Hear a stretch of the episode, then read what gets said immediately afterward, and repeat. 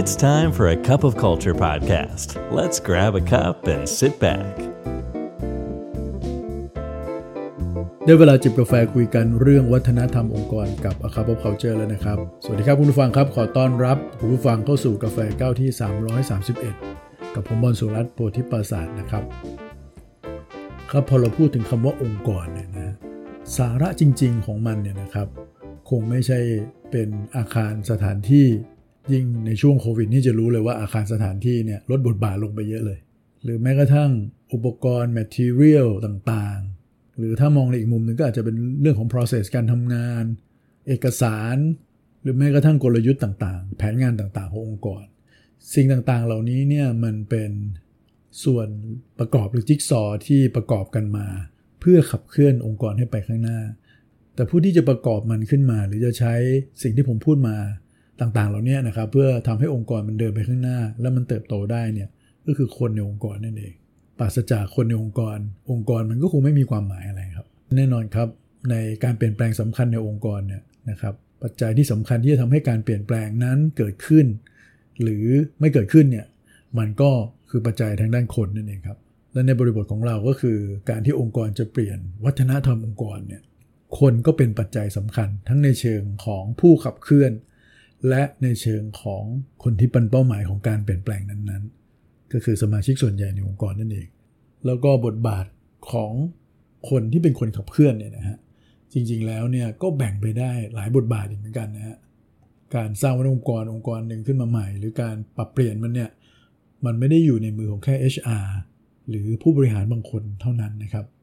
มันจำเป็นจะต้องมีหลาย ๆ ภาคส่วนเลยนะครับ หรือหลาย ๆ คนเนี่ยเข้ามามีส่วนร่วม วันนี้ก็เลยอยากจะมาสรุปให้คุณฟังฟังครับว่า ในการขับเคลื่อนวัฒนธรรมองค์กรองค์กรหนึ่ง เราควรจะมีบทบาทหรือมีคนกลุ่มใดบ้างนะครับ ที่ถูกมอบหมายให้เข้ามาดูแลในเรื่องนี้นะครับ โดยเฉพาะองค์กรที่มีขนาดใหญ่ ใหญ่ในที่นี้ก็อาจจะหมายถึงหลายๆร้อยนะครับห้าหกร้อยขึ้นไปเนี่ยนะฮะอันนี้จำเป็นครับที่จะต้องมีคุมกำลังขับเครื่องที่ชัดเจนนะฮะคนกลุ่มแรกเลยนะครับก็คือ culture leader ครับ culture leader ก็หมายถึง leader ในองค์กรเนี่ยแหละครับ ในแต่ละระดับเลยตั้งแต่ระดับท็อปสูงสุดจนมาถึงระดับกลางนะฮะหน้าที่ของเขาหลักๆเลยเนี่ยก็คือเขาจะเป็นคนที่คอยประสานงานมองภาพรวมต่างๆ คอยขับเคลื่อนในหน่วยงานของตัวเองนะครับ เพื่อที่จะให้การสร้างวัฒนธรรมองค์กรใหม่นี้เนี่ยมันอลายหรือมันสอดคล้องกับแผนงานของตัวเอง คอยจัดลำดับความสำคัญก่อนหลัง คอยให้ทิศให้ทาง นะครับว่าวัฒนธรรมองค์กรเนี่ยมันควรจะมีหน้าตายังไงในหน่วยงานของเรา แค่นั้นไม่พอครับเขาจะต้องเหมือนเป็นคนหลักในการทำหน้าที่สื่อสาร วัฒนธรรมองค์กร ในพื้นที่ที่ดูแลอยู่ ตอบคำถามได้ในระดับหนึ่งเลยครับว่าตรงนี้ตรงนั้นคืออะไรพฤติกรรมแบบนี้สอดคล้องไหมแผนงานที่เราทำอยู่เนี่ยมาไปด้วยกันได้ หรือวิธีทำงานของทีมที่เลือกใช้เนี่ยมันไปไปด้วยกันได้กับ วัฒนธรรมองค์กร การตัดสินใจต่างๆ ของคนในทีม มันสอดคล้องกับวิธีปฏิบัติของค่านิยมในองค์กรไหมพวกเนี้ยอันนี้ครับบรรดาลีดเดอร์มีส่วนโดยตรง เราก็บทบาทที่สำคัญอีกอย่างหนึ่งเลยก็คือการเป็นแบบอย่างนั่นเองครับ ไม่ใช่แค่ไปบอกหรือให้คำปรึกษาอย่างเดียวครับ จะต้องทำให้ดูเลยครับ ในชีวิตประจำวันว่าเราได้เอาค่านิยมในองค์กรต่างๆ เหล่านี้เอามาใช้ในการทำงานจริง ๆ เอามาใช้ในการตัดสินใจจริงๆ และนี่คือบทบาทหลักๆ ของ culture leader ครับนะครับอีกกลุ่มหนึ่งเนี่ยจะเป็นกลุ่มที่เราเรียกว่า change influencer กลุ่มนี้เนี่ยนะครับก็ถูกคัดสรรขึ้นมาครับ เพื่อที่จะให้มา execute นะครับแผนที่ได้วางไว้นั่นเอง หรือกิจกรรมต่างๆ ในแผนกในฝ่ายของตัวเอง การสร้างวัฒนธรรมองค์กรเนี่ยมันเป็นเรื่องของการปรับเปลี่ยนพฤติกรรมด้วยนะ เพราะฉะนั้นเนี่ยมนุษย์จำเป็นที่จะต้องเห็นครับว่า ซ้ายซ้ายขวาขวาของเราเนี่ยคนมีพฤติกรรมเหล่านี้หรือไม่นะครับนั้นการที่เราจะมีโซเชียลมูฟเมนต์นะครับหรือมีคนกลุ่มหนึ่งเลยที่ไปสอดแทรกอยู่ตามพื้นที่ต่างๆ และคอยช่วยไม่ใช่เพียงแค่ execute แผนงานเท่านั้น แต่ว่าอาจจะเป็นแบบอย่างให้เพื่อนเห็นด้วยนะครับ ช่วยสื่อสารช่วยประสาชาสัมพันธ์นะครับ ช่วยเชียร์ช่วยโปรโมทวัฒนธรรมองค์กรของเรา แค่นั้นไม่พอครับอาจจะต้องเป็นคนที่คอยรับฟีดแบ็ต่างๆ ด้วยนะครับ ว่าวัฒนธรรมกรที่องค์กรใช้เนี่ยมันเหมาะสมไหมมีตรงไหนต้องปรับแผนที่เราทำลงไปเนี่ยมันตอบโจทย์หรือเปล่า มันช่วยพนักงงานทำงานได้ง่ายขึ้น หรือมันทำให้ไม่ได้มีประโยชน์อะไรกับงานของเขาอะไรพวกนี้นะครับ อันนี้ก็ต้องเอาฟีดแบ็พวกนี้มา เพื่อจะเอามาพูดคุยกันนั่นเอง ซึ่งในบางองค์กรเนี่ยก็ใช้วิธีการ รับสมัครหรือจะใช้วิธีการ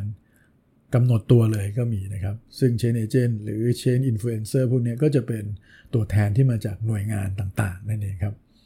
แต่ว่าบางที่ก็อาจจะใช้วิธีการหนึ่งครับ ก็คือใช้วิธีการใช้หัวหน้างงานนะครับหรือ Line Manager เนี่ยเป็นคนทำในบทบาทนี้ อันนี้แล้วแต่บริบทของท่านนะครับ ซึ่งแต่ละที่ก็อาจจะแตกต่างกันไป เพราะก็ต้องยอมรับครับว่าบางที่เนี่ยก็อาจจะ ทำไม่ได้จริงนะครับ ในการที่จะไปสรรหากลุ่มคนกลุ่มหนึ่งมา เพื่อจะมาทำหน้าที่นี้ โดยที่งานประจำตัวเองก็มีเยอะแยะอยู่แล้วนะครับพูดง่ายๆว่าก็ไม่ค่อยอาสาตัวที่จะมาทำงานอะไรที่มันเป็นงานส่วนกลางมากนักอย่างเงี้ยซึ่งก็มีหลาย ๆ องค์กรเป็นแบบนี้นะฮะนั้นก็อาจจะต้องไปฝากบทบาทเนี่ยกับตัวคนที่มีส่วนได้ส่วนเสียโดยตรงเลยก็คือตัวของหัวหน้างงานเองเลยครับและตรงนี้ก็อาจจะเป็น KPI ส่วนหนึ่งของแต่ละหัวหน้างานด้วยในการขับเคลื่อน วัฒนธรรมก่อนในพื้นที่ของตัวเองครับ บทบาทต่อไปก็จะเป็นบทบาทของโปรแกรมสปอนเซอร์ควรจะมีผู้บริหารคนหนึ่งในองค์กรเลยครับ ที่เป็นคนดูภาพรวมทั้งหมดของโครงการนี้ ผู้งานเป็นแม่ทัพในการ implement วัฒนธรรมองค์กรใหม่ เป็นคนดูโครงสร้างองค์กร อันเนี้ยนะฮะโครงสร้างองค์กรในการขับเคลื่อน culture อันนี้นะครับ หมายถึงว่าเป็นอาจจะเป็นโครงสร้างพิเศษ ซึ่งโครงสร้างนี้ก็จะประกอบไปด้วยกลุ่มคนที่เรากำลังพูดถึงเนี่ยแหละครับคอยช่วยอำนวยความสะดวกในการ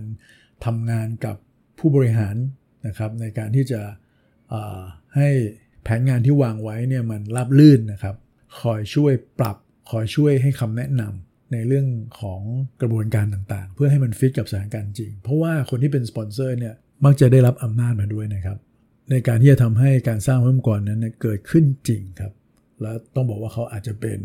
คนที่รับผิดชอบหลักเลยนะฮะถ้ามันสำเร็จหรือไม่สำเร็จขนาดนั้นเลยนะฮะซึ่งในบางที่เนี่ยบทบาทของคนที่เป็นสปอนเซอร์เนี่ยอาจจะเป็น CEO เองเลยก็มี ในองค์กรในระดับที่ขนาดกลางๆนะครับ หรือองค์กรที่ CEO ให้ความสำคัญกับเรื่องนี้เป็นพิเศษ แต่ว่าหลาย ๆ ที่ก็อาจจะให้เฮดของ HR หรือเฮดของกลยุทธ์ หรือ COO ก็ตามนะครับ เป็นคนบัญชาการเรื่องนี้ แล้วก็คนกลุ่มสุดท้ายครับ ก็จะ เป็นในส่วนของโปรแกรมโอเนอร์ก็คือคนที่โดยตำแหน่งหน้าที่แล้วเนี่ยมีส่วนรับผิดชอบกับเรื่องของการสร้างวัฒนธรรมองค์กรโดยตรงนะครับเวลาพูดแบบนี้ก็หลาย ๆ ที่ก็จะนึกถึงทีม HR ใช่ไหมครับ แต่ผมเรียนแบบนี้ครับว่าถ้าเราไปคาดหวังว่าเฉพาะทีม HR เท่านั้นที่จะเป็นโปรแกรมโอเนอร์เนี่ย อันนี้มันจะเกินมือเขาไปนิดหนึ่งเพราะว่า HR เขามีงานหลาย ๆ อย่างที่ต้องทำอยู่แล้ว และงานสร้างวัฒนธรรมองค์กรเนี่ยมันเป็นงานที่เกี่ยวกับทุก ๆ คนในองค์กรอย่างจริงจังนะครับ ต้องการการระดมความเห็น ต้องการการที่เราจะปรับแต่งมันให้เหมาะกับพื้นที่ที่แตกต่างกันไปด้วยอัน HR ทำงานลำพังคนเดียวไม่ได้ครับ program owner บางครั้งก็อาจจำเป็นจะต้องมี core team เข้ามาช่วยสนับสนุน ซึ่ง core team ตรงนี้เนี่ยก็อาจจะเป็นตัวแทนของแต่ละฝ่าย บางส่วนก็อาจจะไป overlap กับ change influencer ด้วยก็ได้นะครับ โดยเฉพาะในช่วงเริ่มต้นของการสร้างวัฒนธรรมองค์กรใหม่พูดง่ายๆ ก็คือว่าคนกลุ่มนี้ก็จะทำหน้าที่เหมือนเป็น project management นั่นเองครับ เป็นคน develop plan แบบละเอียดนะครับ ซึ่งอาจจะทำงานร่วมกันกับ consult ก็ได้ ก็คือคนกลุ่มนี้ก็จะเป็นกลุ่มนั้นแหละครับ แล้วก็คอย make sure ว่าทุกๆ อย่างมันเดินตามไทม์ไลน์ที่เรากำหนด และบรรลุตาม outcome ที่เรา ต้องการในแต่ละ stage นะฮะคอยทำงานใกล้ชิดกับบรรดา change influencer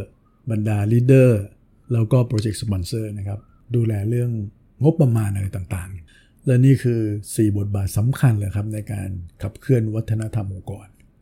ซึ่งจริงๆแล้วถ้าองค์กรเราไม่ได้ใหญ่มากนะครับ บทบาทพวกนี้ก็อาจจะไปกรุ๊ปรวมกันได้นะครับ แต่ยังไงแล้วเนี่ยก็ควรจะมีการดูบทบาทแล้วก็วางตัวคนอย่างชัดเจนเลยครับ ว่าใครจะดูแลด้านไหนครับ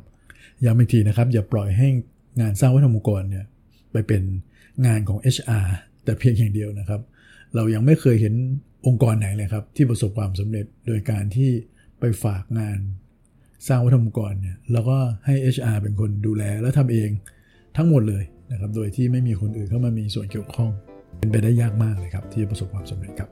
วันนี้กาแฟหมดแก้วแล้วนะครับ อย่าลืมนะครับ ไม่ว่าเราจะตั้งใจหรือไม่ก็ตามเนี่ยวัฒนธรรมองค์กรมันจะเกิดขึ้นอยู่ดีครับทำไมเราไม่มาสร้าง